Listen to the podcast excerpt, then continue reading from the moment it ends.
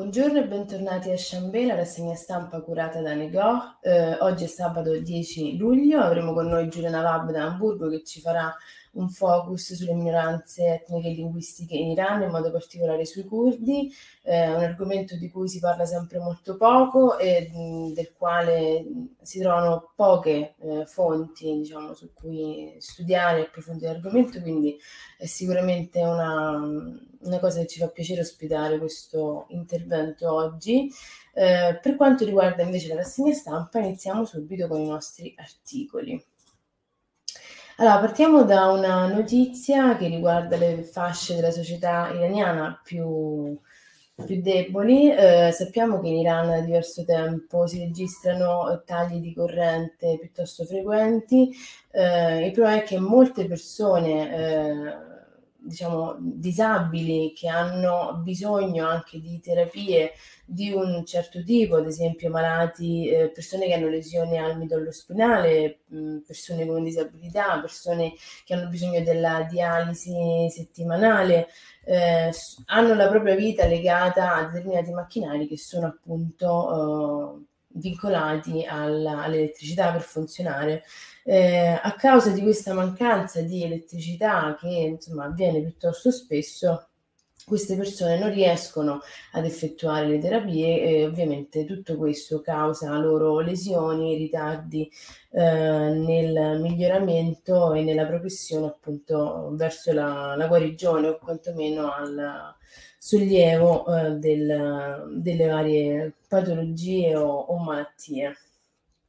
Eh, l'articolo riporta appunto la frustrazione la frustrazione dei pazienti i quali non potendo seguire le terapie con regolarità si sentono appunto frustrati e vedono diciamo la, eh, il miglioramento sempre più lontano.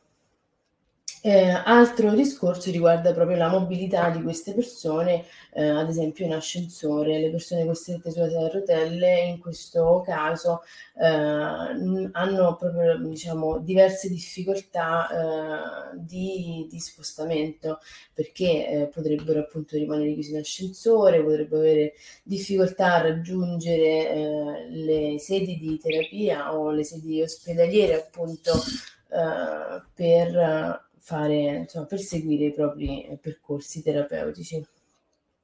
Cambiamo invece discorso, andiamo a parlare invece delle sanzioni che l'America uh, ha riservato all'Iran. Eh, in questo caso leggiamo un articolo di Mer News del 18 di Tir, quindi del 9 di luglio.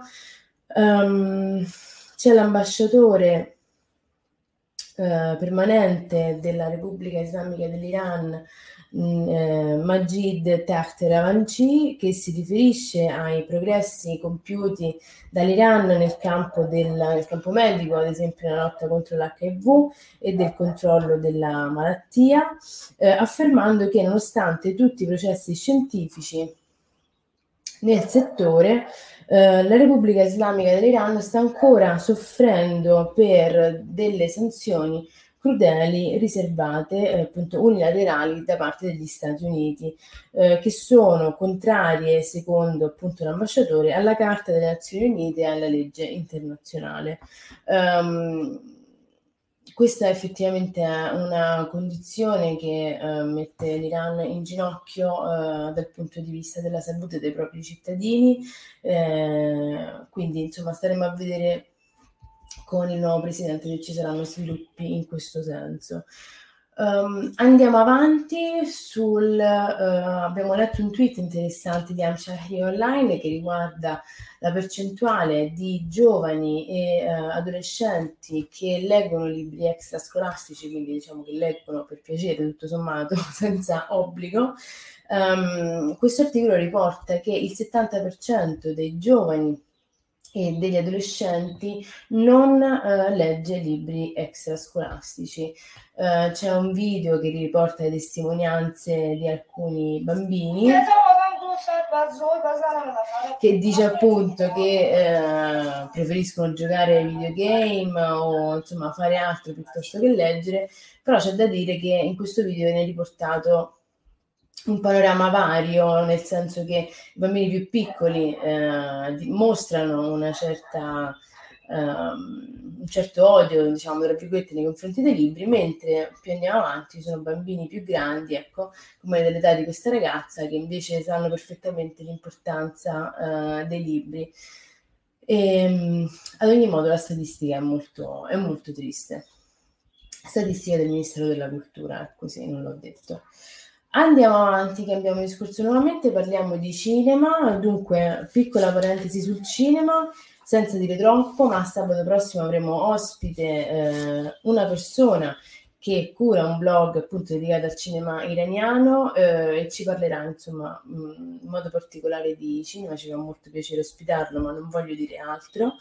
Um, quindi, eh, come sappiamo da pochi giorni è iniziato il Festival di Cannes, la 74esima edizione del Festival di Cannes e anche il, ehm, il sito di ISNO eh, riporta questa notizia che è del 18 di Tir, quindi se non erro 9 luglio. Eh, riporta appunto la notizia che il film di Asghar Farhadi è stato ehm, eh, venduto nei Paesi Bassi e in Belgio, la Remon, ehm, che è appunto il film che è stato presentato al Festival di Cannes. Eh, se non erro, la prima ehm, proiezione avverrà il 22 di luglio. E quindi insomma siamo tutti in attesa di leggere qualcosa su questo film del quale veramente si sa pochissimo. Eh, per quanto riguarda il cinema iraniano, come la scorsa estate, eh, ricordiamo alcuni eventi che si susseguiranno nel corso dell'estate, appunto. Eh, oltre a Cannes ci sarà il Locarno Film Festival, il River Film Festival, Salento International Film Festival, ci saranno ancora tantissimi altri, adesso non li ricordo tutti. Comunque seguiteci perché saremo sul pezzo da questo punto di vista. Andiamo a leggere l'ultimo articolo che riguarda le condizioni preoccupanti del cimitero di Besht Zahra. Uh, chi di voi ha visitato Teheran probabilmente uh, una delle tappe uh, diciamo del tour di Teheran è anche il cimitero di Besht Zahra diciamo che in questo momento storico il coronavirus sembra non, non smettere di mietere vittime eh, ora stanno combattendo con la variante Delta, eh, ci sono state moltissime morti negli ultimi giorni. Eh, purtroppo il numero elevato di morti ha messo in serie condizioni il cimitero, in gravi condizioni di crisi, il cimitero di Best e Zahra. Um, di conseguenza si sta lavorando per cercare appunto una soluzione all'accumulo purtroppo di, di, di corpi. Um, per quanto riguarda il cimitero di Best Zahro, prima di lasciare la parola a Giulia, ricordo appunto che è un cimitero enorme che si gira in autobus, è veramente molto grande, è diviso in sezioni. Una di queste sezioni è dedicata ai martiri e in modo particolare una piccola parte dedicata ai martiri appunto eh, della minoranza kurda. E proprio su questo argomento lascio la parola a Giulia Navab. Io vi ringrazio e mh, mm, ci vediamo dopo per la conclusione della rassegna stampa. Grazie per avermi ascoltato. Ciao a tutti, ciao Elena. E oggi farò un piccolo excursus sulla questione kurda, quindi sui kurdi eh, in Iran. E, ehm, forse eh, un po' tutti eh, abbiamo a mente eh, Zero Calcare, ad esempio qui io a casa ho eh, Kobane Calling. E, ehm, quello che però forse alcuni non sanno, insomma, chi eh, magari non si interessa direttamente alla questione kurda, è che ehm, esistono anche kurdi iraniani e eh, curdi che conseguentemente parlano eh, un'altra varietà di curdo. Il curdo, infatti, appartiene alla famiglia delle lingue iraniche e ha un'origine indoeuropea, come appunto il persiano. Vi faccio vedere qui la gene- genealogia del curdo. Ehm, è più simile appunto sicuramente al persiano che non all'arabo, tuttavia il curdo eh, si distingue eh, dal, dalle ling- altre lingue iraniche ed è generalmente incomprensibile per i parlanti di persiano. Adesso vi faccio vedere la genealogia. Ecco qui. Quindi stavo dicendo che solitamente il curdo eh, è incomprensibile per i parlanti persiano e inoltre non esiste una lingua franca kurda e mh, mm, i parlanti dei vari dialetti kurdi possono non essere in grado di comunicare tra di loro. Eh, tuttavia non si dovrebbe enfatizzare troppo la differenza tra i vari dialetti kurdi poiché eh, sono tutti correlati tra di loro, come potete vedere. Ecco qui. E, ehm, per esempio, i curdi che parlano il kurmanji, ovvero i curdi turchi, possono facilmente imparare altre lingue kurde e comunicare anche con le loro controparti in Iraq. In Iran il principale dialetto curdo è il Sorani, qui, che è ampiamente usato nelle grandi città kurde come Mahabad, Sanandaj e Marivan. Il Sorani è anche il principale dialetto dei curdi iracheni a Erbil, sulla Mania e Kirkuk. I curdi di Kermanshah usano il Kermanshani, che è simile all'Ori, e, ehm, e appunto vivono eh, nella, principalmente nella provincia dell'Oristan. I curdi che vivono eh, invece intorno a Pave e altre città vicino alla regione di confine tra Iran e Iraq usano il Gorani. Qui eh, sul sito iranatlas.net potete appunto trovare la classificazione eh, tradizionale ad albero che vi ho appena fatto vedere e poi qui ci sono anche tutte queste belle mappe linguistiche Qui in basso a sinistra potete vedere i colori che rappresentano le varie varietà di curdo e insomma potete sbizzarrirvi e non, non c'è appunto solo il curdo ma tutte le lingue iraniche. Torno, to- torniamo quindi alla questione curda, curda dicendo comunque che la lingua rimane il barometro più significativo dell'identità curda in Iran e nel resto del Medio Oriente. Ehm,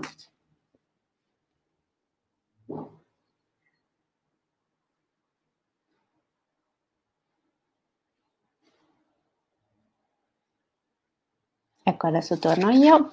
Ehm, in realtà io vorrei focalizzarmi oggi sulla questione kurda eh, nell'Iran eh, post-rivoluzionaria, cioè a partire dal dalla rivoluzione eh, fino a, appunto agli anni 90.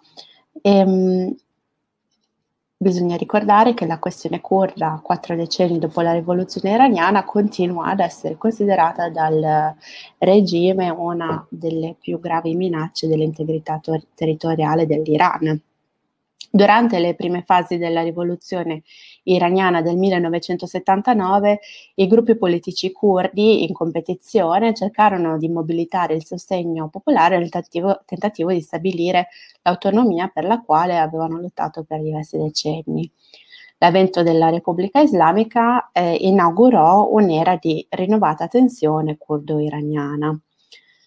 E I curdi iraniani hanno sostenuto con entusiasmo la rivoluzione iraniana e, ehm, del 79 e un ampio spettro della popolazione kurda ha partecipato al processo rivoluzionario dall'esterno. Tuttavia, l'iniziare euforia kurda per la caduta della monarchia Pahlavi lasciò presto il posto all'amara constatazione che le richieste di autonomia kurde sarebbero state inascoltate eh, dal nuovo governo islamico. Dopo la creazione della Repubblica Islamica divenne abbastanza evidente che l'obiettivo dell'Ayatollah Khomeini di stabilire uno Stato islamico forte e decentralizzato si sarebbe scontrato con gli obiettivi dei curdi in cerca di autonomia. Nonostante il rifiuto di Khomeini eh, di riconoscere le differenze etniche tra i musulmani, la Costituzione della Repubblica Islamica riconobbe l'esistenza eh, della diversità linguistica eh, del popolo iraniano.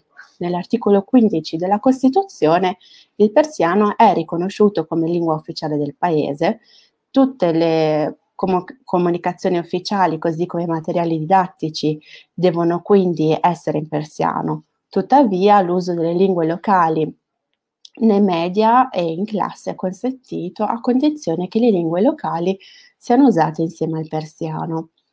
L'unico eh, riconoscimento specifico dato alle minoranze nella Costituzione islamica ehm, dell'Iran è eh, quello conferito alle minoranze religiose non islamiche, quindi cristiani, ebrei e zoroastriani. E quindi non vengono tenute in considerazione le minoranze islamiche come ad esempio i curdi sunniti. Quest'ultimo gruppo era visto come parte integrante della Umma islamica e quindi non doveva essere trattato diversamente dagli altri gruppi mu- musulmani del paese. E, ehm, durante gli anni 80, eh, quindi in seguito alla rivoluzione, nuove ondate di migrazione urbana portarono più della metà della popolazione kurda delle, nelle grandi città fuori dal Kurdistan. Teheran, compresa Karaj, divenne la seconda città più po- popolata dai curdi dopo Kermanshah. Le tendenze dell'urbanizzazione alterarono i modelli di vita tradizionali e spostarono le strutture eh, di incentivo, eh, da, incenti- incentivanti da parte dello Stato e cambiarono il modo in cui i curdi si identificavano nella sfera pubblica, proprio come fecero eh, nello Stato iracheno e eh, nella, Tur- nella, Turchia liberale. E, ehm, le comunità curdi iraniane che erano immigrate in massa eh, nelle città divennero parte dei crescenti insegnamenti urbani abusivi e anche se questi insediamenti furono costruiti intorno alle comunità etniche, è emerso un nuovo tipo di sistema di segregazione basato sulle identità socio-economiche. E I migranti curdi quindi potevano eh, considerarsi, eh, potevano essere considerati etnicamente curdi, ma nella loro condizione economicamente precaria ehm, si sono anche loro stessi categorizzati come parte di coloro che vivevano ai margini delle città. Rispetto eh, alla guerra eh, Iran e Iraq, ciò, ehm, tale, la, la, situazione eh, creatasi durante la guerra ehm, a cui il senso di difficoltà eh, collettiva dei curdi. E, ehm, anche se le tendenze nazionaliste persiane si te- intensificarono durante questo periodo, furono smorzate dagli effetti della guerra stessa, poiché tutte le comunità etniche e religiose dell'Iran furono mobilitate sul fronte di guerra. Si sviluppò quindi un senso condiviso di perdita personale che trascendeva i confini etnici e ehm, le famiglie kurde colpite dalla guerra divennero parte del culto dei martiri, Shahid, che rappresentava il sentimento comune di sofferenza nella società iraniana dopo la guerra. Accanto alle espressioni tradizionali del martirio legate alle credenze sciite, il culto dei martiri, simboleggiato dai santuari e istituzioni contemporanee, include tutti i gruppi etnici eh, allo stesso modo. E qui mi collego all'intervento precedente di Elena rispetto alla situazione eh, causata attualmente dal corona eh, al cimitero di Beshte eh, Zara a Teheran. E, mm, infatti in questo cimitero eh, ai curdi è stato riservato un posto speciale chiamato Halabja per commemorare, com- commemorare i loro martiri nella campagna irachena di Anfal. E adesso vorrei fare un, una piccola parentesi sulla lingua e sull'istruzione kurda. Ehm, nell'Iran islamico eh, in realtà non eh, trovarono posto programmi di polizia etnica come quelli eh, che, eh, di cui eh, si è stati testimoni in Iraq e in Turchia. E, ehm, Tuttavia i funzionari statali chiusero i giornali liberali, arrestarono nazionalisti curdi e misero a tacere gruppi di opposizione e mm, il, quindi possiamo dire che eh, ci fu, come anche eh, presumibilmente adesso, ci fu eh, una certa repressione. Eh, tuttavia il nazionalismo ufficiale di Stato continuò anche a riconoscere i vari popoli dell'Iran e le loro tradizioni culturali. Nei libri eh, di testo scolastici post-rivoluzionari l'idea di cittadinanza iraniana si basava sulla nozione di vari gruppi che vivevano in, in un territorio islamico etnicamente diverso e senza identità. Questi testi riaffermavano quindi il posto dei curdi nell'identità nazionale ufficiale come gruppo etnico. La tolleranza limitata dell'identità etnica kurda per sé, nonostante le proibizioni contro l'istruzione in lingua kurda e i partiti politici, portò ad una forma culturalmente più adattabile di kurdaieti rispetto all'estremo sentimento etno-nazionalista kurdo che emerse per esempio in Iraq e in Turchia. Quindi io concludo qui la mia parentesi sulla questione curda e vi ringrazio. Allora, vi ringrazio come sempre di averci seguito, grazie a Giulia. E vi invito a iscrivervi al nostro canale YouTube o Spotify, eh, Negah, Sguardi sul mondo persiano, eh, vi metto magari dopo subito i, i, nomi, così insomma se avete voglia di seguirci potete seguirci anche più facilmente. Grazie.